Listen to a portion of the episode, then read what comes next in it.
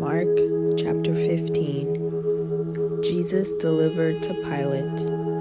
And as soon as it was morning, the chief priests held a consultation with the elders and scribes and the whole council. And they bound Jesus and led him away and delivered him over to Pilate. And Pilate asked him, Are you the king of the Jews? And he answered him, You have said so. And the chief priests accused him of many things. And Pilate again asked him, Have you no answer to make? See how many charges they bring against you. But Jesus made no further answer, so that Pilate was amazed. Pilate delivers Jesus to be crucified. Now at the feast, he used to release for them one prisoner for whom they asked. And among the rebels in prison who had committed murder in the insurrection, there was a man called Barabbas. And the crowd came up and began to ask Pilate to do as he usually did for them. And he answered them, saying, Do you want me to release for you the king of the Jews? For he perceived that it was out of envy that the chief priest had delivered him up. But the chief priest stirred up the crowd to have him release for them Barabbas instead. And Pilate again said, Then what shall I do with the man you call the king of the Jews? And they cried out again, Crucify him. And Pilate said to them, Why? What evil has he done? But they shouted all the more, Crucify him! So Pilate, wishing to satisfy the crowd, released for them Barabbas, and having scourged Jesus, he delivered him to be crucified. Jesus is mocked. And the soldiers led him away inside the palace, that is the governor's headquarters and they called together the whole battalion. And they clothed him in a purple cloak, and twisting together a crown of thorns, they put it on him. And they began to salute him Hail, King of the Jews!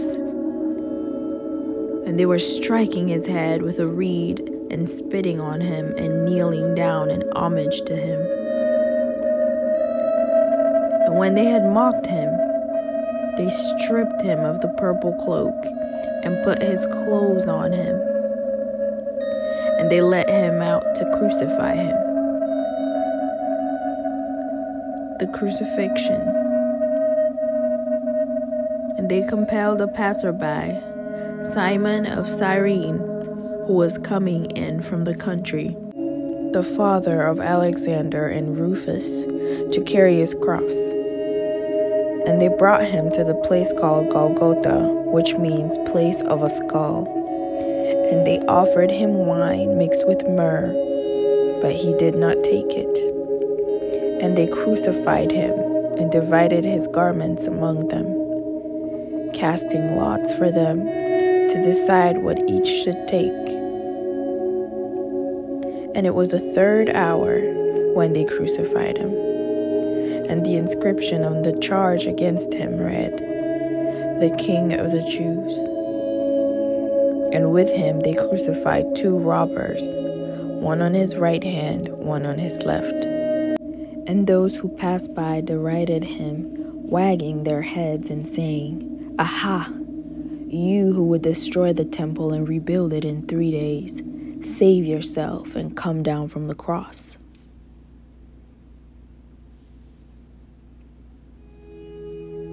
So also the chief priests with the scribes mocked him to one another, saying, He saved others, he cannot save himself. Let the Christ, the King of Israel, come down now from the cross that we may see and believe. Those who were crucified with him also reviled him. The death of Jesus. And when the sixth hour had come, there was darkness over the whole land until the ninth hour. And at the ninth hour, Jesus cried with a loud voice, Eloi, Eloi, lema sabachthani, which means, My God, my God, why have you forsaken me? And some of the bystanders hearing it said, Behold, he is calling Elijah. And someone ran and filled a sponge with sour wine, put it on a reed, and gave it to him to drink, saying, Wait, let us see whether Elijah will come to take him down. And Jesus uttered a loud cry and breathed his last. And the curtain of the temple was torn in two, from top to bottom. And when the centurion who stood facing him saw that in this way he breathed his last, he said, Truly, this man was the Son of God.